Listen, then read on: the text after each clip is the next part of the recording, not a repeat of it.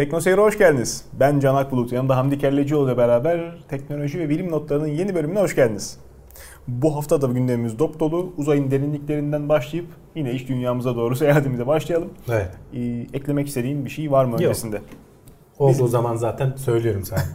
Bizi takibe devam edin. Teknoseyir Plus abonesi olmayı da unutmayın.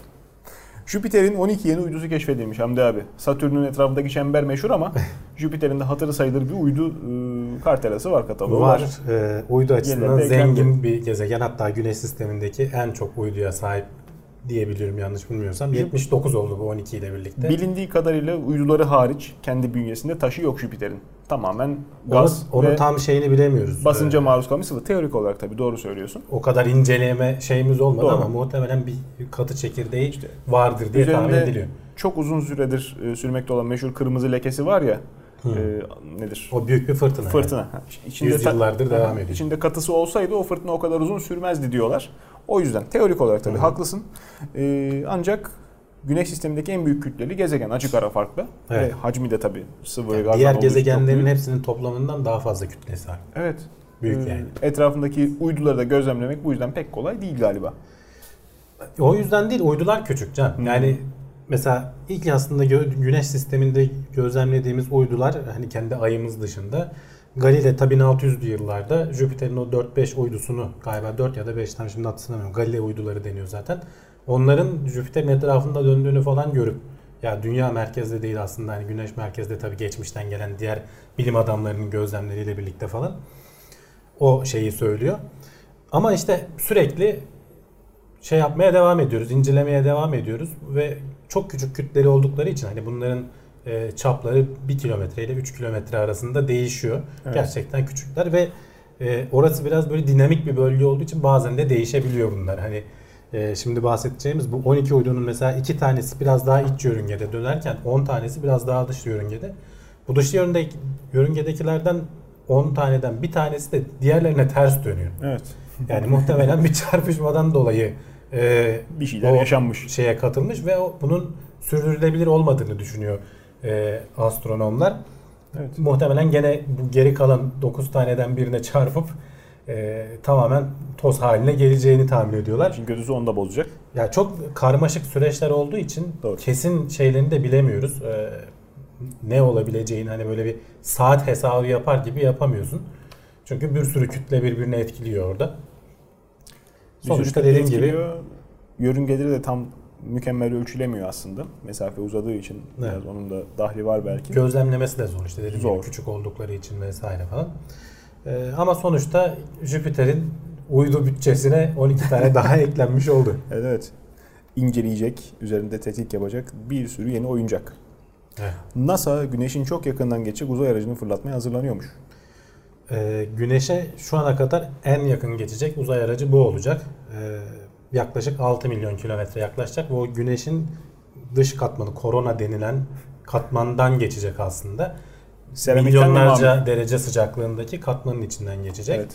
Ee, orada tabi şey yapıyor. Çok yaklaştığı için e, onun özel tasarlanması gerekiyor. Önünde büyük bir ısı kalkanı var Evet. ve bütün e, uyduyu onun arkasına gizliyorlar. Hı hı. O ısı kalkanı parlak yüzey yapılmış. Güneşten gelen ışınların mümkün olduğunca yansıtabilmesi için.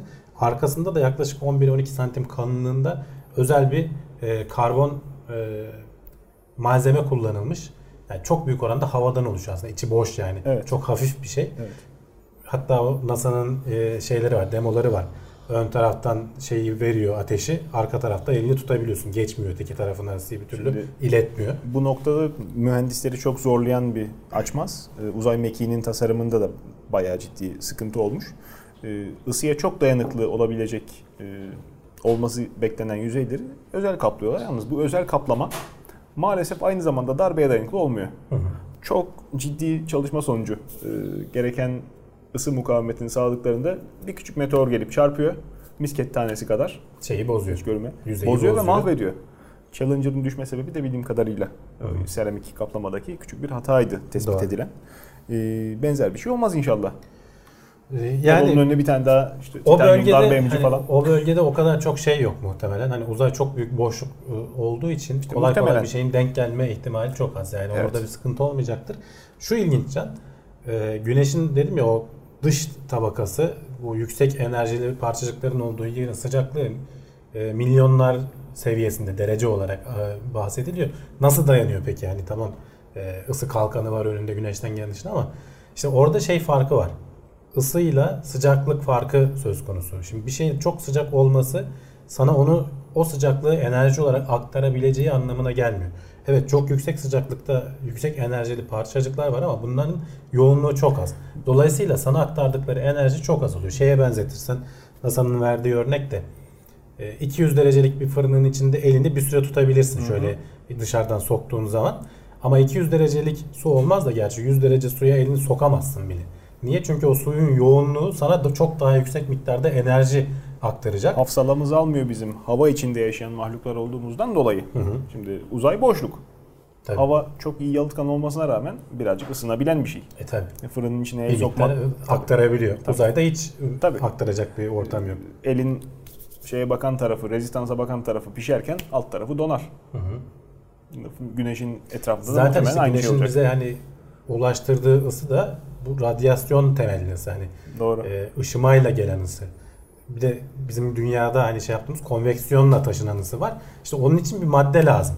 Bir yerden bir yere enerjinin aktarılması lazım. Uzayda bu yok. Sadece ışımayla. Ee, o yüzden kalkan tek bir yönde duruyor. Şimdi, Güneşe çok yaklaşacağı zaman şimdi aletin enerjisini mesela hı. güneş panelleri e, Tam da onu soracaktım evet. Güneşe çok yanaşacağı zaman panelleri arkaya katlıyor kalkanın evet. arkasına.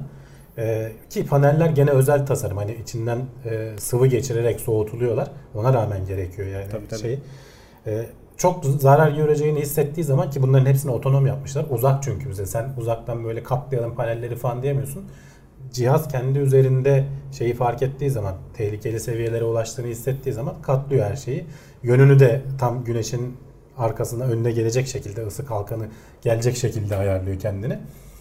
E, ve işte dediğim gibi 6 milyon kilometre yakınından geçecek ve bayağı e, o bölgedeki işte parçacıkları veya işte güneşin e, yüzeyindeki şeyleri gözlemleyebilmiş olacağız. Fotoğraf çekemeyecek tabii ki. En azından güneş tarafına doğru. Belki hani özel filtrelerle falan bir şeyler yapmışlardır. Özel yani filtre dediğin duvar herhalde tuğla. görevin ayrıntılarına daha bakmadım. Bunu zaten konuşacağız. Çünkü daha fırlatması önümüzdeki Oo. Ağustos'un başında olacak. Çok malzeme var doğru. Ee, daha oraya gidecek. 6 e, tur yapması gerekiyor, bekleniyor galiba. Yanlış e, hatırlamıyorsam ya da 20 miydi şimdi o sayıyı tam hatırlamadım. İleride konuşuruz gene. Güneşin etrafında ve öyle çok kısa bir yörüngede değil. Venüs'e kadar gidip gelen bir e, yörüngede Şahane. E, dolaşacak. Bayağı uzun bir hizmet süresi. tabii işte gözlemleyecek sonra onları dünyaya aktaracak. Gözlemleyecek, dünyaya aktaracak. E, şimdiye kadar hani insanoğlunun güneşe en yakın gönderdiği e, uydu ya da sonda diyebiliriz. Harika. Gene gündeme geldikçe konuşuruz zaten. Devamındaki haberimiz Blue Origin'den geliyor. Bu sefer işte de e, dünyamıza yaklaşıyoruz. Yüksek irtifa kapsülü kaçış motorunu başarıyla test etmiş. Hı hı. Ee, Blue Origin'den daha sık bahsetmeye başladık farkındaysan. Evet evet. Ee, ne zamandır SpaceX demiyoruz. SpaceX evet uzun süredir söylemiyoruz. Bir daha söyleyelim SpaceX. Kotamız dolsun. Dolduralım, Kotamızı dolduralım. ee, Blue Origin geçenlerde daha bahsetmiştik. 2019 yılı içinde daha tam tarihi kesin olmamakla beraber insanlı görevi başlamayı düşünüyorlar. Hmm. İşte bu e, kaçış modülü veya motoru dediğimiz şey normaldeki işte o mürettebatın olacağı Filika. modülü tehlike anında tabii. fırlatıp kaçırıyor. Yani tekrar üzerinde bir motor var ateşliyor onu. Ve tabii yüksek bir G kuvvetine maruz kalıyorsun. Ama 10 G falan civarı ölçüm yapmışlar ama kısa Yine süreli yüksek, olduğu tabii. için insan vücudu dayanabilecek. Çok uzun süreli değil en azından roketin o yakıtın içinde patlayıp e, ölmekten Canım şimdi oraya yani. çıkan insan da basit insan ileride tabii onu planlıyorlar turist çıksın da oraya çıkacak e, yeterlilikte pilot zaten önceyi hayatında birkaç defa birkaç yüz defa maruz hani, kalmış biliyordur. Biliyorum ya ölümden kurtarmak için yapılan bir tabii, manevra. Tabii. Yoksa senin tabii. normalde o kadar evet. şey yapılmayacak. Evet.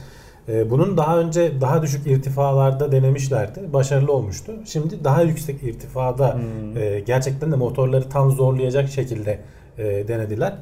E, şeyi de bilmiyorlardı. Birinci aşama motorun o birinci aşama biliyorsun dikey inebiliyor Blue Origin'inki de. Evet. Ne kadar küçük olsa da SpaceX'inkine göre.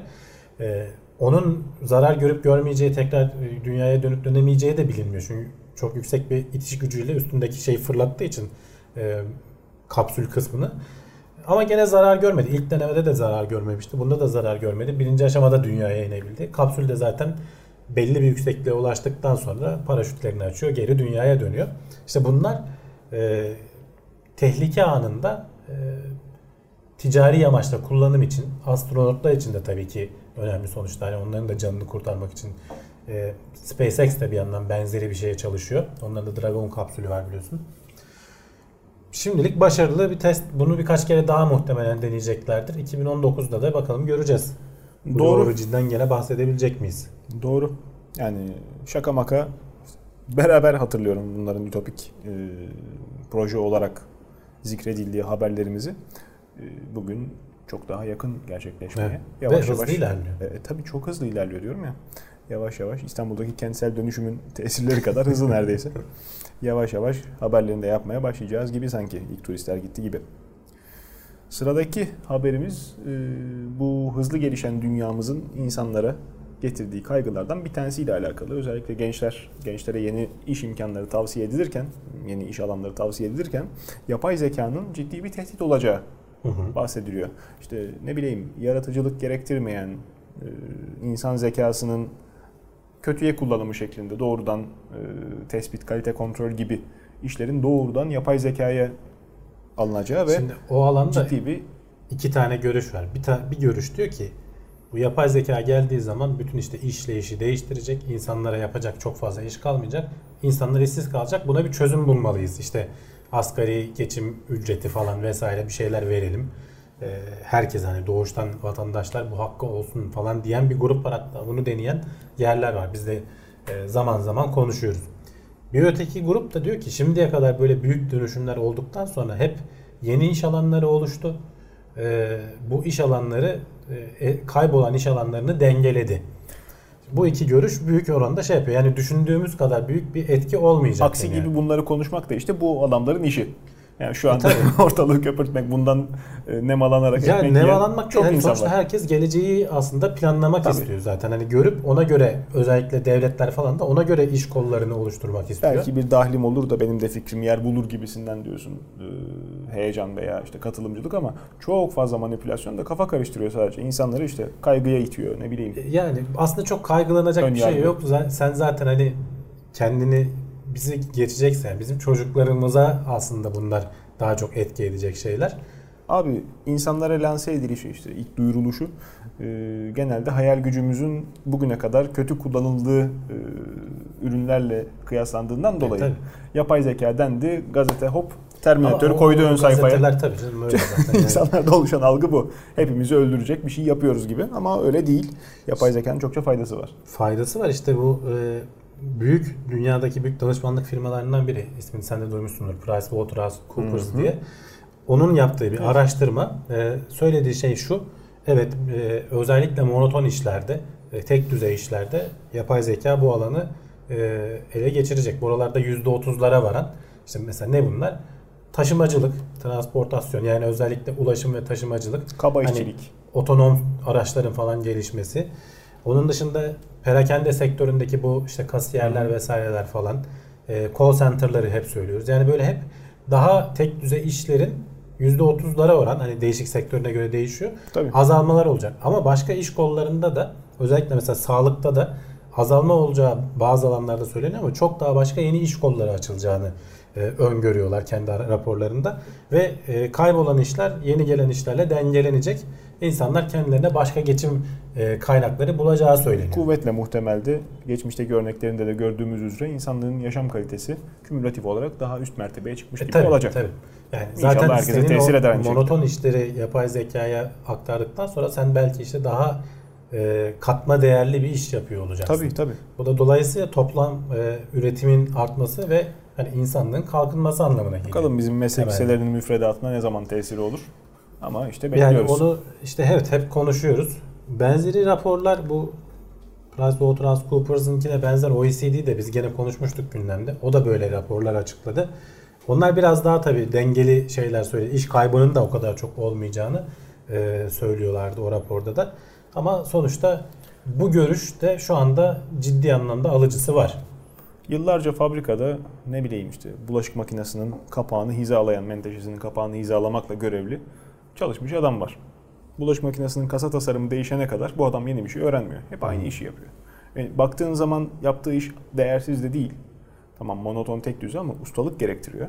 Tabii. Bu adamın işi yavaş yavaş yok olacağı benziyor. Çünkü zaten kalite kontrol konusunda da uyumayan, işini çok daha uzun süre sıkılmadan yapan bir Ya Can zaten şeyi düşünürsen alternatif söz konusu. Hani son şöyle bir 10 yıla bak. Hani biz bazen arada ben de söylüyorum. Ee, üniversiteye girdikten sonra okuyup bitirene kadar 4 yılda öğrendiğim bilgiler eskimiş oluyor. Öyle. Yeni iş kolları çıkıyor. Hani Aa, tabii çalışacağın 10 yıla baktığın zaman işte hep verilen örnektir. Artık o da çok sıradanlaştı ama arama motoru optimizasyonu işi gibi bir şey var veya sosyal medya uzmanlığı gibi bir iş kolu şey oldu. Firmalar kuruldu bu alanda çalışan. Yani önümüzdeki 10 yılda da neler çıkabileceğini şu an kestiremediğimiz için biraz kötümser yaklaşmaya şey yapıyor insanlar Doğru. ama e, sonuçta mesela şey hiçbir zaman eskimeyecek. Belki onlar e, zenginleşmeye de paralel olarak mesela hani atıyorum e, sana sağlık açısından danışman olacak insanlar belki şey yapacak. Mesela hani şimdi yaşam koçları falan filan var ya bunların daha yaygınlaştığını düşün. Animatörler diyorsun. Mesela yani hani çok artık işin uç noktaya geldiğini de düşün. Asimov'un falan öngörüsü de odur mesela. İnsanlar artık her şeyi robotlara böyle ağır işleri verdikten sonra eğlence sektörünün patlayacağını düşünür. Daha çok hani animatör dedin ama hani Aha. o anlamda insanları eğlendirecek. Yani bunu şey gibi de düşünebilirsin. YouTuber mesela. Sonuçta sana bir program hazırlıyor. Teknik olarak biz de YouTuber'ız değil mi? E tabi. Ama sonuçta mesela Ama bu işte- bir iş kolu işte bak. Eskiden Tabii. olmayan bir iş kolu. Tabii tabii. Ee, sen- Eskiden saygı duyulmayan bir iş konu. Eskiden sinema... Eskiden hiç yoktu. Tabii. Sonra saygı duyulmayan başlangıçta e sonra artık ciddi bir iş kolu oluyor yıllar geçtikçe. Yeşilçam'ın emektarları anlatırlar ya zaman zaman. İşte eskiden biz iş yaparken bize iyi gözle bakılmazdı. Tabii. İnsanlar hep e, hakir görürlerdi artisti. Şimdi millet ajanslara yazılıyor. Bir filmde rol alabilmek, film değil, kıytırık bir dizide rol alabilmek için birbirlerini e, Doğru. yiyecek hale geliyorlar gibi belki. Enteresan. Tek düze mesleklerden bir tanesi de maalesef askeriye. Tamam komutanın yaptığı iş yaratıcılık gerektiriyor, güzel okuma becerisi gerektiriyor ama asker çoğu zaman işte kafanın kontağının kapatılıp e, başvurulduğu, Düşünmeden emri Şuraya uygulaması duvar istiyor, yap, evet. sonra yık. Yıktın mı? Bir daha yap şeklinde emirlerin yadırganmaması gereken yer olarak bilinir. E, bunların da şaka bir tarafa e, geçmişi vardır, görgüsü vardır ki insanlar e, hem itaat kültürü alırlar hem de e, mantıksız gelen işleri bile yaparlar komutan ne derse makineleşirler. İşte bu noktada makinelerin insanoğlunun askerlik yapmasından daha avantajlı olabileceği fikri eski değil. E, Şey, değil yeni işte değil, bayağı Terminator, eski. Tabii. Terminator örneğini boşuna vermedin. Doğru. Ama işte bu insanların da korkulu rüyası. Yapay zeka isyan eder de işte kendi darbesini Sadece yaparsa değil ne bir de yaparız? e, sonuçta tamam savaşları kimse istemiyor ama savaşıyorsan da e, tetiği çeken kişinin insan olması pek çok işin içine şey getiriyor. Vicdani katkı sağlıyor aslında. Ne olursa olsun, ne kadar makine olursa olsun. Otonom sürüşte bile dedik ya hani oraya sen bir memur koyuyorsun. Yarın öbür gün bir facia olduğu zaman işte pilotun hatasıydı, makinistin hatası neyse adamın hatasıydı deyip sıyrılı veriyorsun. Bu herkes Hı. için geçerli en nihayetinde. Hani hukuk sisteminde de böyle bir maalesef e, yumuşak Şimdi karın işte var. bu yapay zeka tabii e, pek çok şey çok daha hızlı işleyebildiği için işte devletler savunma alanında da bunu kullanmak istiyorlar. Evet, evet. Bir de işte drone teknolojisinin gelişmesiyle falan pek çok böyle küçük drone'u salalım biz. Çünkü her birinin tek tek vurulma ihtimalini de azaltmış oluyorsun. Onlar gitsin hedefi otomatik bulsun, otomatik yok etsin. Mantığı gelişti. Bir askerin Yerde belki kaç robot sene? geliştirilen. Bir askerin verimli çalışma süresi kaç sene? Tabii ki. Eğitilmesi kaç sene? Eğitiyorsun, işte çalıştırıyorsun. biyolojik in- insanın sınırları var. Yani. Tabii canım, İnsanın tabii. işte bu dört ayak üstünde yürüyen Tabii. şeyleri görüyoruz, robotları görüyoruz. Onların üstünde işte silah takıp şey yaptığını düşün. Bilmem ne bölgesinin dağların tepelerini ezbere bilen asker faal vaziyette o şekilde en iyi ihtimal 10 sene kalıyor. 10 sene sonunda emekli oluyor. Tecrübesi aktarabildiği kadarı. Aktarabildiği kadar. evet. Yapay zekayı sen bu işe sürdüğünde bütün bölgeyi bilen ila nihaye senin e, haritan olmuş oluyor.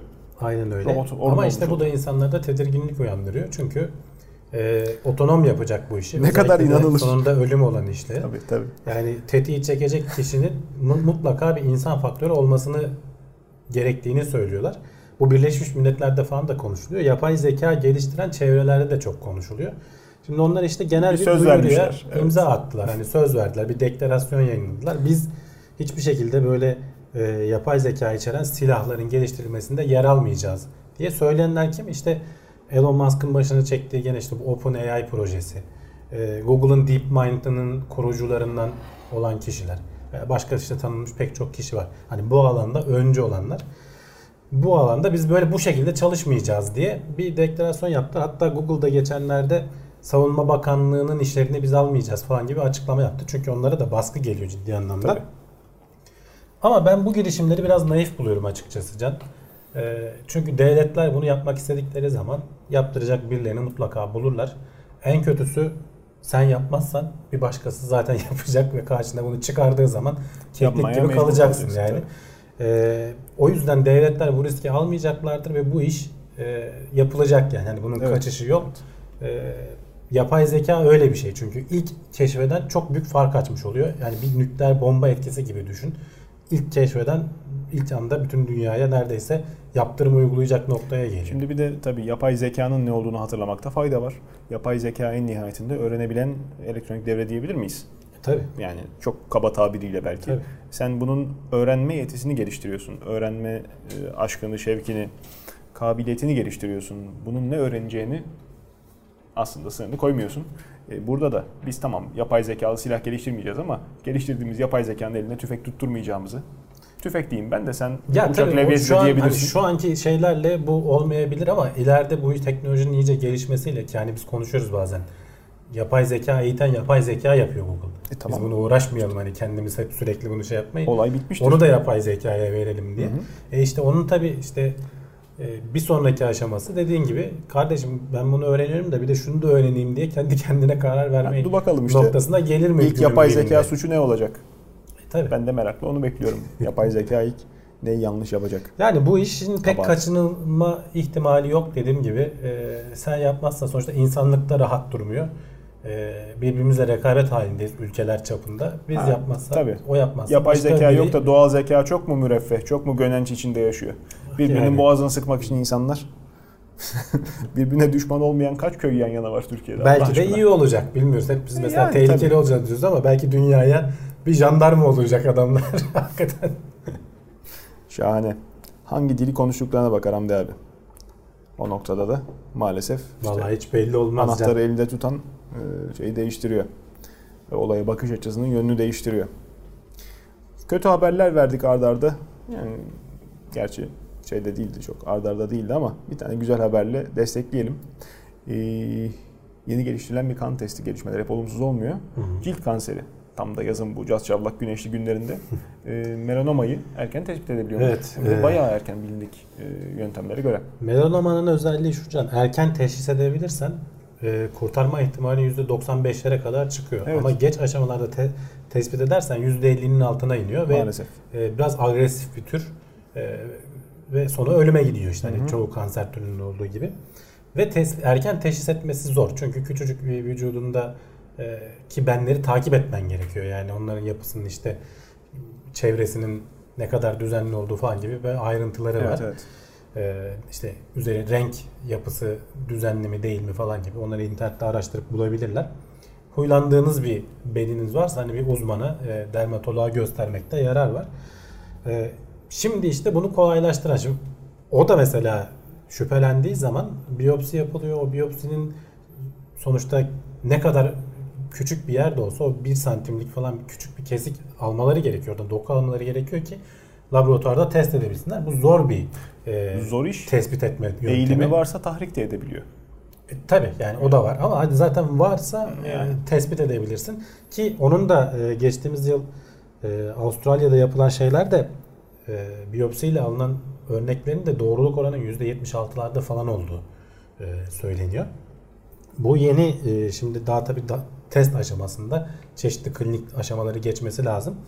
E, yeni bu kandan ölçülen e, yöntem %81,5 Çok doğru tespit etme şeyi sunuyor ve çok basit bir kan testi aslında. Hı hı. Hakikaten hiç herhangi bir yeri kesip biçip biyopsi alman falan gerekmiyor. Sinek ısırmış kadar. Nerede olduğunu da bilmiyorsun aslında bir yandan da o var. Şimdi kanda eğer onun biomarkerlarını görürse sistem sana söylüyor bu adamda melanoma başlangıcı var. Bu sefer başlıyorsun aramaya vücudun neresinde diye. Ama Evet. tabi bulunma ihtimali yani bir uzmanın bulması çok zor olmayacaktır. Ondan sonra gene sen biyopsini uygulayabilirsin. Çünkü bu testin de dediğim gibi e, doğruluk oranı çok yüksek değil ama bunun geliştirilmesi ihtimalinin de olduğunu söylüyorlar. Zaten dediğim gibi klinik testler de devam edecek. %81,5 iyi bir oran. Gayet iyi bir oran ve Sadece hani çok şey güzel. için kullanılıyor. Eğer hani ucuzlarsa ucuzlarsa falan da belki geniş çaplı Tamam, e, tabii check-up'larda falan bile tabii, kullanılabilecek sıradan testler haline gelecek. Bir Ya son zamanlarda bu akım arttı biliyorsun. Böyle kandan e, kanseri tespit edebilme. Bu da biraz işte teknolojinin gelişmesiyle alakalı. Çok düşük oranda da olsa bazı molekülleri tespit edebilmene bakıyor. Çok doğru. İşte işe de yarayacak alan. Çünkü artık ozon tabakasının mukavemeti gün geçtikçe zayıf, zayıflıyor. Güneşten gelen zararlı ışınlara daha çok maruz kalıyoruz. Ee, işte küresel ısınmanın da tesiriyle insanlar daha çabuk e, soyunup dökünüyor. Üstlerine arı kovanına girer gibi elbise giydirmek de kimseye cazip gelmiyor. O yüzden bu tip testlerin, bu tip e, problemlerin en azından tespitinin kolaylaşması çok büyük avantaj olacak. Ee, Bir diğer sağlık sektöründen haberimiz büyük ilaç firmalarının antibiyotiklere yönelik araştırma geliştirme çalışmalarının e, azaltıldığı bunlardan Yavaş yavaş bırakıyorlar e, bu alanda kesintiye çalışmayı. gidildi. Evet. Çünkü karlılıkları düşüyor can. Şimdi antibiyotik direncini biz hep konuşuyoruz. Ciddi bir problem olacak önümüzdeki Evet, yıllarda evet. falan diye. Bunun işte e, şeyi etkilerinden biri de firmaların daha çok yatırım yapıp karşılığını daha az almalarına neden olması. Dolayısıyla bu alandan çekilmeye şey yapıyorlar. İşte geçtiğimiz hafta Novartis büyük firmalardan biri e, açıkladı. Ben artık antibiyotik araştırma alanında e, şey yapmayacağım diye. Bu alanda boy göstermeyeceğim diye. Çünkü karlılığı düşük. E, attığın taş Ürküttüğün kuşa değmiyor. hayvana işte kuş mu kurbağa mı? Fark etmez. Ee, var ama henüz bu alanda başka firmalar var. Devam ediyorlar. 2000'li yılların başından beri onaylanan 12 tane antibiyotik varmış. 12, 12 tane eskilerinden farklı etken Hı hı. madde içeren antibiyotik varmış ve bu oran gitgide azaldığı söyleniyor. Ee, ama şöyle bir şey var. Farklı yöntemler de var. Mesela e, bazen konuşuyoruz. Antibiyotiklerin dışında virüsleri kullanarak bakterileri yok etmek e, bu aralar araştırmacıların üzerine düştüğü yöntemlerden biri. Veya antibakterilerin e, daha işte böyle merkezi sistemlerine saldıran başka yöntemler keşfedelim de dirençle hani şey yapamasınlar. Direnç geliştirme gibi bir Tabii. teknoloji Tabii, tabii. olmasın gibi bazen onun haberlerini de yapıyoruz. Çok yakın zamanda zaten tükaka edilmeye başlanmıştı e, antibiyotik teknolojisi ve yöntemi.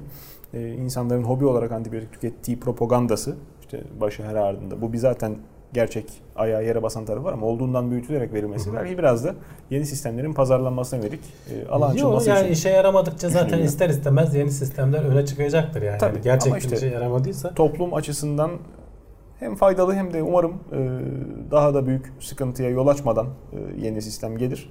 E, dediğin gibi ticari kaygı güdümüyle yapılıyor sağlık sektöründe çoğu Tabii. şey. Bu sevimsiz ama bir taraftan da işte sistemin kapitalist sistemin İşte çalışma belki mantığı. ileride şey olacak. e, devletler hani bu zorunlu hale gelirse desteklemek zorunda kalacaklar. Karlılığı o şekilde arttırmak Umarım öyle olmaz. kalacaklar. Geçen haftaki e, yeni çiçek aşısı patenti haberini hatırlayalım. Evet. E, Yani biyolojik savaşta da antibiyotik işe yarar bir e, değer haline gelmez umarım.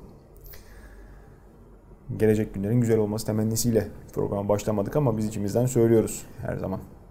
Şimdiki haberimiz e, alternatif tıp. Çoğu zaman safsata e, deniyor ama işe yaradığı vakalarda var yok değil. E, Alternatif tıp yöntemlerini tercih eden hastaların gerçek tıbbi tedavileri reddetmeye çok daha yüksek eğilimi olduğu Hı hı. gözlemlenmiş. Yeni bir araştırma yapılmış Can. E, kanser hastaları üzerinde. Evet. Yaklaşık 2 milyon kişiyi e, incelemişler ve bunlarda e, bunlardan alternatif tıp yöntemlerini kullananları ayırmışlar Hı hı. diğerlerinden. E, sorarak tabii hani bunlardan birine şey yaptınız mı? Bunların çok daha erken e, ölüm oranlarının daha yüksek olduğu, e, hayata tutunma şanslarının daha düşük olduğu. Şimdi ekrana Hayata son g- tutunuş grafiği de diyorsun. girer. E, yani 7 yıl içerisinde yaşama şeyi olduğu zaman e, gitgide de düşüyor ya oranları. E, bu e, alternatif tıp yöntemlerini kullananların daha bir kurtulma oranlarının daha düşük olduğunu görüyorsun. Sebebi de şu. Alternatif tıp yöntemlerinin sağlığa zararlı olmasından ziyade alternatif tıp yöntemini tercih edenler hani bu araştırmadaki tahminleri de o uzmanların geleneksel yöntemleri bırakmaları. Tabii. tabii. Yani E Zaten o yüzden çünkü tedavi olduğum zannediyor. ismiyle müsemma. Alternatif. Şimdi o güzel bir şey. Çünkü alternatif tıbbın hani sen dedin ya safsata olduğu söyleniyor falan. Ee, eğer işe yaradığı tespit edilirse zaten alternatif tıbba kısmı dönüşüyor, çıkıyor. tabii. Tıp oluyor artık yani. Evet. İşe yaradığı tespit edilmemiş şeyleri evet uygulayabilirsin. Sana vücuduna zararı yoksa ki büyük çoğunluğunun da yok. Hani bazı ufak tefek e, yan etkileri olmasına rağmen. Kanser tedavisinde özellikle bildiğim yılan zehrine kadar gidiyor, açılıyor kanser. İşte e, di- dikkat etmezsen hani ölüme de gidebilirsin. Tabii. Ama işte gerçek tıp yöntemlerinin sana işte onkologların önerdiği yöntemleri uygulamayı bırakırsan e, ki hani Steve Jobs'ta da benzeri bir şey olmuştu hatırlarsan o da bir e, kendini hani normal doktorlara çok geç gittiği için işte daha erken öldüğü falan söylendi. Bu yönde özellikle de eğitimli kesimde böyle bir e, trend var. Evet. Şimdi tamam e, tıbbın sana önerdiği şeyler ağır. Kemoterapi dediğin, radyoterapi dediğin şeylerin çok ciddi sonuçları var. Yan etkileri var. Hani insan yaşadığına pişman oluyor. Evet. Ama işe yaradığı ispatlanmış şeyler bunlar. Sen çok kolay tabii ki başka bir şeye kayabiliyorsun. Yani işte ya bizim çevrenden de duydum. Bir de zaten duygusal olarak çok şey bir andasın, zayıf bir andasın. Her türlü şeye kendini atıyorsun. Özellikle işte birkaç tur kemoterapi aldıktan sonra onun yan etkilerinde bir daha böyle olmaz olsun deyip onları almayı bırakıp alternatif tıbba yöneldiğin zaman e, hayatta kalma şansını azaltıyorsun. Alternatif tıbbın varoluşu da şimdi burada biz yani söylerken e, bunlar üzerinde konuşmak dile kolay. Yaşayan insanlar için bunun hiç e, şaka kaldırır tarafı da yok. E, çok ciddi mevzu. İnsanlara hala daha ne kadar ilerlemiş olsa da tıp, doktorlar yapacak bir şey yok diyebiliyorlar. Hı hı. Vefat tarihi, tahmini verebiliyorlar. Böyle hastalığı olan insanların tutunacak dalı alternatif tıp Tabii. artık yapabilecek hiçbir şey kalmamış oluyor. Bilmiyorum belki hani söylemde bu yöntemin değiştirilmesi lazım. Farklı ifadeye mi başvurulması lazım? Ee, Bunun azaltılması isteniyorsa paylaştığım tabii. yazıda biraz ona ondan bahsedilmiş. Karşı tarafla empati kurun diyorlar. Özellikle Yani. doktorlara. Evet. Yani tamam senin günlük hayatta çok gördüğün, belki artık alıştığın bir şey. Ee, senin için profesyonel bir iş oluyor ama Tabii.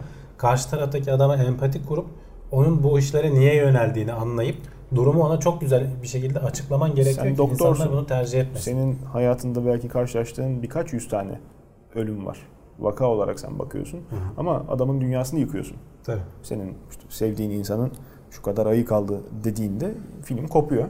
İşte o noktada e, Can orada biraz hani kendi başına gelince tabii ki bu zordur ama istatistik diye bir şey var.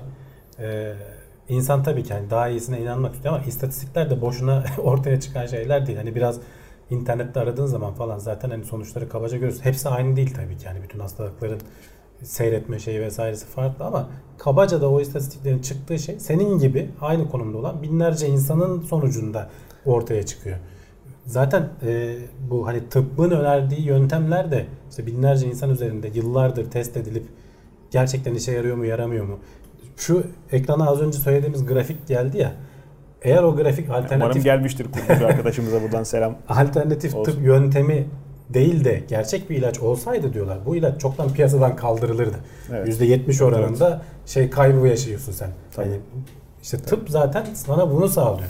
Yani bu seviyede bir ilaç e, olsa çoktan piyasadan kaldıracaksın ama alternatif tıbba insanlar yöne, yöneliyorlar. Dediğin gibi çaresizlikten. Çaresizlik. E, ama işte bu ona yöneliyorsan da e, farklı yöntemler deniyorsan da kesinlikle şeyi mutlaka sorgulamalısın. Hani e, doktorun önerdiği normal modern tıbbın e, yöntemlerini etkisi negatif oluyor mu? Bazen öyle şeyler Evet. de olabiliyor. Hani Evet. kullandığın ilaçların etkisini sıfırlama vesaire falan. E, o da bizim sağlık sistemimiz gibi hani çok e, aslında sıkıntının olup da insanların o kadar çok fazla sıkıntının arasından hangisine yöneleceğini bilemediği için Can, devam etmeye gelen ya tabii şimdi akan sistemlerde gözlemlenen sıkıntı. Yok biraz öyle değil de şeyde de alakalı. Ee, hiç hasta olmayan insanlarda da var. Şimdi televizyonlara falan bakıyorsun. Çok güzel böyle bitkisel tedaviler bilmem ne. Evet evet. Geçen bir tweet gördüm. Ee, gene işte karaciğer zehirlenmesiyle gelen bir hasta var diyor. Tabii canım. Bilmem ne içmiş safra kesesi taşı Evet, için. evet. Yani İşte bunlar tehlikeli harika. olabiliyor. Tabii. Yani detoks dediğin şeyler. Yok kaldırıcı, büktürücü, eğdirici. Bunların şakası yok yani hakikaten. Şimdi ne zaten yediğine biraz- aslında biraz tabii, dikkat etmen lazım. Zayıflatıcı, şişmanlatıcı çok e, şey var. Hani biz en e, insanların haklı olduğu tabii, tabii, tabii. tarafından Bu anlatmaya başladık. konu O da psikolojinin esası. en fazla empati kurulabilen kısmı Tabii. aslında. Ama yok ben işte ekmek arasına yarım ekmek daha koyup onu kokoreçle gömeyim. Ondan sonra da şu mucize bilmem neyi içince bir daha hiç kilo almasın. Yok öyle bir şey. Ha, onu içersen de ondan sonra kanlı diyarıyla sana mutluluklar. o şekilde kilo vereceksin. Bunu söylemiyor tabii adam. Onlar e, şu an işte bulduğumuz bu e, sıkıntıları tıp sisteminde de yani yaşayan insanların gördüğü sıkıntılar doktorun şimdi vücut komplike bir makine ama çok insan az doktor olduğu zaman insanlarla oturup tek tek işte her hastalığını e, tartışamıyor doktor maalesef. Kendi branşıyla alakalı olana bir şeyler Tabii. bakıyor ve bazı durumda da maalesef gözünden kaçabiliyor. Diğer doktorun yazdığı ilaçla kendi reçetesindeki kalem çelişebiliyor. Hı hı. Yani senin bilmem ne hormonunu dengeye sokmak için verdiği ilaç öbür taraftan kalp ritmini batırıyor, berbat ediyor. Çünkü kafasında sana bakıp zaten bir ömür çizmiş oluyor adam. Yani işte 55 yaşında mısın? Bu bundan sonra 15 sene yaşar. Kendi kafasında veya sağlıklı 15 sene yaşar dediğinde bu onun için aslında işte mesleğinin gereği. Baktığında şöyle bir bakış ama Hı hı. senin hayatın için o kadar önemli bir Tabii. şeye imza atıyor ki o anda. Yazdığı ilaç da o yönünde sokuyor. İşte orada bak belki biraz yapay zeka fayda sağlayacağı aşama Tabii. alanlardan birisi. Doktorun suçu değil bu. Adamcağız çaresiz. Çünkü işte mesleği gereği, bakması gereken, ilgilenmesi gereken insan sayısı çok fazla. Tabii. Ama detaylı irdeleyecek vakti yok. O yüzden de bu sıkıntılar oluyor. İşte alternatif tıbba gittiğinde doktor vakti çok. Doktor demeyeyim de işte oradaki alternatif adamın vakti çok. İlgileniyor tepeden tırnağa. Daha samimiyet de kuruyor. Bütçesi yüksek zaten. Adama Öyle. sen bir sürü para verip Öyle. gidiyorsun. Öyle. Öyle maalesef. Sıradaki haberimiz e, bugünümüze bakıp da gülümseyeceğimiz türden e, bir haber. Bir İyi- zamanlar iyi ki bu devirde yaşıyoruz dedirtecek bir haber. E yani sevmeyen çok insan var doğru böcekleri. Vallahi Hayvandan ben- saymıyor ben çok kişi. oluyorum açıkçası. E, devasa böcekler neden yok oldu? Uğur Dündar mı geldi? Niye böyle bir Can çağa devasa derken hakikaten devasa yani? Kafam kanat- kadar diyorsun. kafandan daha büyük. Kanat açıklığı 60-70 santim olan Evet. Yusufçuk düşün. Evet. Veya işte O Yusuf Yusufçuk olmuş artık. veya 60-70 santimlik akrepler Hmm. veya 2-2,5 metrelik kırk ayaklar düşün. Dünyada bir zamanlar bunlar varmış. evet. Ee, Ve bunlar gene bildiğimiz hani günümüzdeki böceklerin ataları. Ee, niye bu kadar büyüktü? Günümüzde artık bunlar niye görünmüyor diye ilginç Hı hı. bir yazıya denk geldim. Evet. Ee, iyi ki de görünmüyor dediğim gibi. Yani ben çok seviyorum böcekleri. Ee, hakikaten böyle devasa böyle boğaz diye gezen bir şey istemezdim yani. Severdik tepemde. belki be köpek gibi besliyorsun akrep. Bilmiyorum belki de evet o kadar büyüdükten sonra. Şimdi böceklerin solunum sistemlerini bilirsin. Bizimki gibi veya işte diğer büyük canlılardaki gibi bir e, aktif bir solunumları yok. Trake denilen boruları var. Onun içindeki pasif işte oksijeni kanlarına geçiriyorlar bir Evet. şekilde. Bu şu anki atmosferdeki oksijen miktarıyla Hepsi düşünürsen soğukkanlı bir de. Tabii. Ee, şu anki atmosferdeki oksijen miktarıyla düşünürsen %20-21 civarı bu kadar bu büyüklükteki vücudu destekleyebiliyor. Daha vücut büyüdüğü zaman e, yeterli oksijeni o pasif e, trake sistemiyle vücuduna aktaramıyorlar. Anladım. Peki geçmişte niye bu böyle değilmiş? Oksijen miktarı nasıl e, fazlaymış e, da bu devasa canlıları destekleyebilmiş? Karbonifer diye belki sen bilirsin işte e, jeolojik zamanlardan yaklaşık 350-360 milyon yıl öncesinde daha dünyada ağaçlar ilk defa yeni yeni çıkarken bildiğimiz günümüzdeki ağaçların ataları e, böyle büyük eğrel topları gibi düşün. E, odunsu bir e, gövdeleri var. E, ve dünyada büyük oranda bataklıklardan oluşuyor. İlk defa çıkarken bunlar birbirleriyle yarış halinde büyüye, büyümek için atmosferdeki karbondioksit karbondioksiti büyük oranda çekip büyümeye başlıyorlar. Çok fazla e, güçlü kökleri ve gövdeleri olmadığı için de devrilip devrilip birbirlerinin üstüne düşüyorlar. Hı hı. Odun nispeten o dönemde dünya üzerinde yeni bir malzeme olduğu için bunu yok edecek, e, sindirecek bakteri ve e, mantar türleri yok. Tabii. Dolayısıyla çürümeden binlercesi üst üste yığılıyor ve sürekli e, çürüme dediğin zaman aslında topladıkları karbondioksiti atmosfere geri veriyorsun. Günümüzde de bu süreç devam ediyor. Ağaçlar topluyorlar. Öldükleri zaman veya biz işte kesip yaktığımız zaman onu atmosfere geri veriyoruz. Karbon ve azot Karbon, çevrimi işte. Aynen. O dengeyi ama işte o dengeyi bozmuşlar. Atmosferdeki oksijen miktarı %30-35'lere kadar Hı hı. çıkmış. Bu da tabii ki devasa e, böceklerin e, yaşayabileceği bir ortam sağlamış. Vücut büyüklüğünün Tabii. e, büyümesi avantajlı bir şey. Hem işte avcılara karşı koruma açısından hem de ısı değişimine e, enerji de artıyor. verimliliği Tabii. açısından avantajlı oluyor. Ama işte onu büyü- büyütebilecek Hı hı. oksijeni sağlayabilmen lazım. Evet. Ee, karbonifer aynı zamanda işte hani dedim ya bunlar düşüp düşüp üstüne böyle tonlarcası biriktiği zaman şu an günümüzde kullandığımız kömür yataklarının falan oluşma dönemi de bu aslında. Doğru. Hemen yok edilemeyerek Hı hı. e, basınç altında kömüre e, işte bazıları da petrole falan dönüşmüş bunların. E, sonrasında peki niye küçüldüler? Sonrasında işte bu şeyleri sindirebilir bakteriler oluştuktan sonra bir dengeye girmeye başlıyor.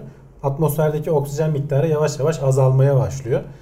Benzer şekilde yaklaşık 150 milyon yıl önce e, kuşların e, ortama geldiğini görüyorsun ve muhtemelen diyorlar ilk tercih ettikleri böyle lezzetli büyük böceklerdi diyorlar biliyorsun kuşlar böcek avlamasıyla bilinir. E, dolayısıyla avcılık baskısı da geliyor. 10 kiloluk 40 ayağı da avlamasın canım. Vallahi üşüşmüşlerdir yani direkt. Hem avlanma baskısı hem de Evet. atmosferdeki oksijenin azalması ve o büyük kütlede vücudu barındıramamaları trake sistemiyle Hı hı. tekrar küçülmelerine neden olduğu söyleniyor. Yine de ekstrem şartlarda bakınız hani böcek deyince hemen biz- kara fatma geliyor aklımıza ama istakoz da pekala böcek. Okyanusun içinde deniz şartında Vallahi yaşayabiliyor. bilemiyorum sınıf, sınıflandırması tam böcek midir de Mekanik olarak aynılar ya. Evet. Denizin içinde yaşıyor. Doğru tabii sınıflandırması teknik farkı vardır ama e, işte istakozu e, şeyi e, karidesi yine denizde gezen büyük böcük var. Hı. Tırtıla benzeyen, kırkaya benzeyen de var çokça. E, uygun şartlar altında hala da günümüzde aşırı büyüyebiliyorlar ama tabii o kadar iki aşırı buçuk metrelik iki buçuk şey metre olmuyor. olmuyorlar. Ee, birkaç sene evvel kuş gribinin e, Türkiye'de kaosa sebep olduğu zaman toplu hayvan itlafı yapıldı ya. Hı hı. Belediye ekipleri gezler gezler ne kadar Sinekler bir anda artmış mıydı? yok sinek artmamıştı. Orta Anadolu'da ama neresi olduğunu unuttum. Ee, mezar diyeyim hayvanları toplu gömdükleri e, alanlarda tabii o şimdiye kadar hiç dikkat Ha, şey, çekmeyen hatırladım sen şey. Küçük- örümcekleri diyorsun değil küçük mi? örümcek tabii orada sen hazır gıdayı bulunca tabii bir çıkmış hayvan olmuş o da. Şahsiyeti olan üstte health barı olan hayvan. Bak bu kadar örümcek işte yanına çatal koyuyorlar falan. Kavanozu dolduruyor tek başına. Hatta kapağını açmaya uğraşıyor gibi. Vallahi Can Öyle şeyler e, oluyor. Bu haberde ilginç olan şey şu. Ortam koşullarının değişmesi canlılık üzerinde ne kadar etkilere neden olabiliyor ve biz bunu şimdiden geçmiş işte kayıtlara bakarak ne güzel açıklayabilir teoriler ortaya sunuyoruz. Evet, evet. Bu Gerçek- haber o bakımdan da hoşuma gitti. yani. Gerçekten güzel haberler de çıkıyor arada. Bazen konu bulmakta güçlük çekiyoruz. İlgi çekici konu bulmakta güçlük çekiyoruz. Hep tek düze haberler geliyor ama teknolojinin gelişimi bir hayli hızlı. Buharlaşmayı azaltmak için kullanılan plastik toplar sıradaki haberimiz uzun vadede daha zararlı olabileceğinden bilim adamları yakınıyorlar. Hangi buharlaşmayı dersen hatırlarsan bir Denizlerin gündemlerde konuşmuştuk biz. Kaliforniya'daydı galiba. Amerika'da büyük bir e, uzun dönemli bir kuraklık Hmm, yaşanmıştı. evet. Ve işte kendi rezervuarlarını artık hani daha fazla buharlaşmayı önlemek için Hı hı. milyonlarca top bırakmışlardı üzerine siyah toplar. E, ne yapıyor? Suyun üzerini kaplıyor. kapatıyor. Güneş ışınının doğrudan gelmesini engelliyor ve buharlaşmayı azaltıyor. Tabii. Gerçekten de 1.7 milyon metreküp yani yapılan hesaba göre e, bir buçuk yıl falan kalıyorlar galiba suyun üzerinde. Buharlaşmayı azalttığı sonrasında zaten kuraklık geçiyor. Gene normal haline dönüyor. Şimdi tabi mühendisler böyle çözümler üretiyorlar ama bir ba- başka mühendisler de bunun ne kadar sürdürülebilir olduğunu araştırmışlar ve e, buldukları sonuç şu. Muhtemelen diyorlar o topları üretmek için kullandığımız su diyor buharlaşmayı engellemek engellerken kazandığımız sudan çok çok daha Evet, fazlaydı. maalesef. Ee, uzun dönemli yani bu sürdürülebilir kelimesinin önemi burada. Sen Doğru. tamam buradaki sorunu anlık olarak çözüyorsun ama o topları üretirken Doğru. harcadığın işte onun fabrikasında kullandığın su vesaire falan çok çok daha fazla kaybolmuş oluyor. Buradan değil başka yerden ama sonuçta dünyanın toplumunu toplamını düşünürsen aynı bütçeden yiyorsun. Aynı sistemi Yalnız daha... orada hani bir şey eleştirisi var. Onu, ondan bahsetmemişler. Bu topları bir kere ürettikten sonra farklı farklı tekrar kullanabilirsin. Tabii canım. Yani hani bu sadece bir ol- olayda bu Hı hı. kadar şey yaptı. Evet e, topları çöpe atmadılar. Duruyor onlar bir yerlerde muhtemelen. Tekrar bir kuraklık Oynamıyorlarsa çoluk geçiyor. yeniden üretmek yerine kullanacaklar. Hani Evet. sürdürülebilirlik önemli doğru da bu e, araştırmayı hani ben okurken de böyle bir soru işareti geldi Proje, aklıma. proje olarak da kutup koruması gibi. Hani deniz yüzeyine sermekten de bahsediliyordu. Hı hı. Ben yanlış hatırlamıyorsam tabii e, orta vadede de çok daha büyük çapta üretim demek bu. E, tabii. Herhalde bunu da kastederek söylüyorlar. İşte bunların niye hesaplanması lazım? Hı-hı. Sen o arada orada anlık bir konuyu çözüyorsun e Şimdi ama aynısını, uzun vadede sana patlayabiliyor. Aynısını e, yakın geleceğin işte trend e, konularından bir tanesi elektrikli otomobiller için de söylüyoruz ya. Hı-hı. Elektrikli otomobil sen yapacaksın tamam da işte onun elektriği nereden gelecek? Bir de nereye hat döşenecek? O döşenen hat çevreyi hiç bozmayacak mı? Tabii tabii. Onlar e, adı konmamış sıkıntılar. Işte, tabii. E, kullandığın kimyasal kurallar vesaireler falan Tabii. hep ara ara söylüyoruz yani. Tabii. Onların da dikkat edilmesi gerekiyor. Evet. Evet yavaştan kahvemden bir fırt daha alırken sıradaki haberimize geçelim. Kahvenin e, içimi değil kokusu dahi e, öğrencilerin daha iyi sonuç almasını sağlıyormuş. Starbucks'a ders çalışmanın esprisi bu muymuş? Bu olabilir Can. E, çünkü e, bir araştırma yapmışlar. Gerçi nispeten küçük hani öğrenci kitlesi 100 küsür kişilik. Ama e, yarısına işte bir gruba şey yapıyorlar. E, GMAT testi var biliyorsun Amerika'da. Hani onların bu işte lise sonrası Hı-hı. testlerinden biri. O testi yaparken ortama kahve kokusu veriyorlar ve denekten hani çok öyle yoğun bir koku da değil. %70 küsürünün falan hissettiklerini sonradan yaptıkları ankette çıkıyor. E, ve test sonuçları ciddi anlamda hani fark edilir şekilde nor diğer e, test grubuna göre daha iyi çıkıyor. Başka kokular da vermişler mi ki? İlginç olan nokta şu. Kokuyu verirken bu arada e, herhangi bir uyarıcı olmayan şey içinden işte kafein, mahim, hmm. kafein maddesini falan ayrıştırmışlar. Sadece kahve Tabii. kokusunu veriyor Tabii. sana. Tahminleri şu. Muhtemelen diyorlar ki öğrencilere sonradan yaptıkları ankette kahve kokusu alan öğrencilerin e, kendilerini daha başarılı gördüklerini de keşfediyorlar. Dolayısıyla yani testi daha iyi yaptıklarını Anladım, düşünüyorlar. Doğru. Dolayısıyla e, bu şey kahvenin doğrudan senin vücudun hani kimyasal etkisinden ziyade plasebo etkisi ya ben kahve Hı-hı. işte sabahlar uyanınca kahve içmeden uyanamıyorum veya işte sınava girmeden önce kahve içiyorum işte performansım artıyor. Bu plasebo etkisinin bu alana daha çok etki ettiğini düşünüyorlar. Evet. İşte başka kokularla da denemek lazım. Başka Parfüm kokularla, kokusu, hardal kokusu ortamlarla yani. denemek lazım. Ama işte muhtemelen onlarla işe yaramayacaktır. Evet. Çünkü kahvenin işte bu toplumun genelinde bir uyarıcı etkisi var. E, o artık kafamıza yerleşmiş durumda. Tabii Kahveyi hiç bilmeyen bir adama koklatsan muhtemelen fark etmeyecek sonuç.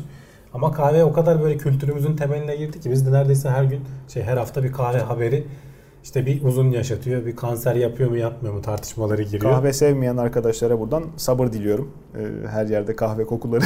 Yani Herkes kahve kahveden bahseder. Canım şimdi. Canım sana güzel. İçmeyi Sevmeyen adam sevmez. de kokusunu seversin.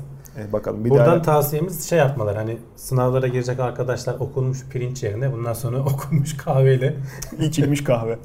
okunmuş içilmiş işte. Peki peki. kahve Sınav içerek... sırasında da hatta işte eğer içemiyorsan böyle koklayacaksın. Hmm. Ondan sonra defi hacet için e, yok efendim danışman bana izin vermedi nedir gözetmen yok. O, o kadar içmeyeceğim. Sınav süresi e, ben bilmem. Ee, bir sonraki haberimiz gök olaylarıyla alakalı ki zaten artık içinde yaşadığımız mevsimin de normali günlük güneşlik e, açık havayla beraber bir anda nereden geldiği belli olmayan kapkara bulutların yağdırdığı anormal yağışlar. Evet. Ya hortum ya fırtına. Ve o arada ciddi yıldırımlar, şimşekler, gök evet, görüntüleri. Evet, evet. İşte birkaç defa bana da geldi. Ee, ardı arkası kesilmeyen şimşek gösterisi, yıldırım silsilesi e, gecenin işte ikisinde üçünde hiçbir ışık kullanmadan ki zaten elektrikler gitmiş idi bahçedeki çiçeklerin rengini ayırt ederek dolaşabildim. 4 saniye 5 saniye boyunca hiç kesilmeyen aydınlık oluyor düşünsene. Ee, trafikte giderken de e, denk geliyor bazen. Ee, hoş değil tabii e, yıldırımların bu kadar çok olması tehlikeli. Görüntüsü herkesce malum. Sesi, Sesi de. çok insanı hayvanı ürkütüyor. Bir de kokusu varmış bundan bahsediyorlar. Evet onu da hatta sonraki, muhtemelen biliyorsunuzlar. Yağmurdan sonraki değil? O toprak kokusunun o çok toprak ekmeğini kokusu. yiyen var. Evet. yıldırım kokusundan Bu yıldırım kokusu Nasıl oluşuyor? Şöyle Can. E, şimdi yıldırım düştüğü zaman e, biliyorsun o zaten sesin olmasının sebebi de o. Etrafında bulunduğu havayı 30 bin dereceye kadar falan ısıtıyor. O hava çok ani bir şekilde genleştiğinde bir patlamayla sen bunu duyuyorsun. Oradaki yüksek ısı aynı zamanda atmosferdeki e, nitrojeni ve oksijeni de ayırıyor. Bunlar biliyorsun çiftler halinde gözüyorlar. N2, O2 şeklinde tek tek takılmıyorlar.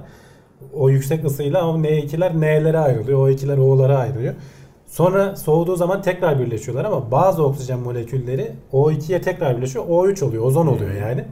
Sen bu kokuyu alıyorsun. Evet. İnsan burnu ozon kokusunu Evet. çok düşük miktarlarda da olsa O alabiliyormuş. yıldırım kokusu muymuş? Yıldırım kokusu, ozon kokusu. Ben çok net ayırt eder Ee, severim de. temizlik e, böyle bir tazelik kokusu Evet, evet. zaten aslında çünkü temizlik malzemelerinde de kullanılıyor bazen. E, hatta şey diyorlar muhtemelen daha yağmur senin o bölgende başlamadan uzaktan görüyorsan rüzgar sana doğru esiyorsa oralardaki yıldırımın taşıdığı koku yağmur başlamadan önceki o tazelik kokusu muhtemelen ozondur diyorlar. E, yıldırımın da böyle bir kokusu varmış. Evet evet. Hatta şey e, bütün hani sadece yıldırım da değil elbise katlarken mesela yünlü elbiseler hani böyle şey yapar ya elektrik atar ya bayağı ciddi. Orada bile e, ozon oluşabiliyor ve senin koklayabileceğin kadar miktarlarda oluşabiliyormuş. İlginç. İlginç. Yağmurun tabii işte yıldırımın çok enteresan e, tesirleri de var. Yani felaket olarak da bakılabilir. E, bu mevsimde de çok yerde alarm veriliyor sık sık. Görülebilir diye bir ortaokuldan arkadaşımın, e, liseden arkadaşımın bana aktardığı hikayedir. E, Giresunlu kendisi. Onların köyleri mi diyeyim artık işte yaşadıkları kasabada radar tepesine gidilmiş mesire yeri olarak oradan istifade edilmiş. Böyle yağmurlu fırtınalı bir gecenin ardından radar tepesine gitmişler.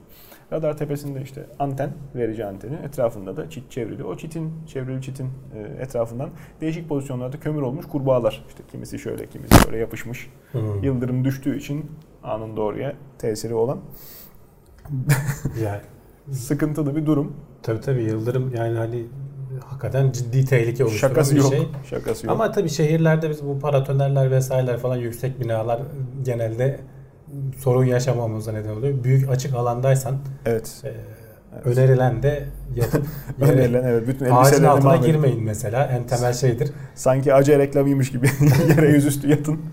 Ya ama Kirlenmek güzel. Kirlenmek güzeldir. Evet öyle oluyor. Yani eğer açık alanda hani böyle bir yağmura yakalandıysan ve özellikle de diyorlar ki saçların dikilmeye başladıysa ki bu şey demek potansiyel fark oluşuyor seninle bulutlar arasında demek. Tabii. Yere yat mümkün olduğunca cenin pozisyonunda hani sivri bir şey bırakmayacak şekilde ağaçların altına saklanma. Çünkü ağaca inse sana da şey yapıyor.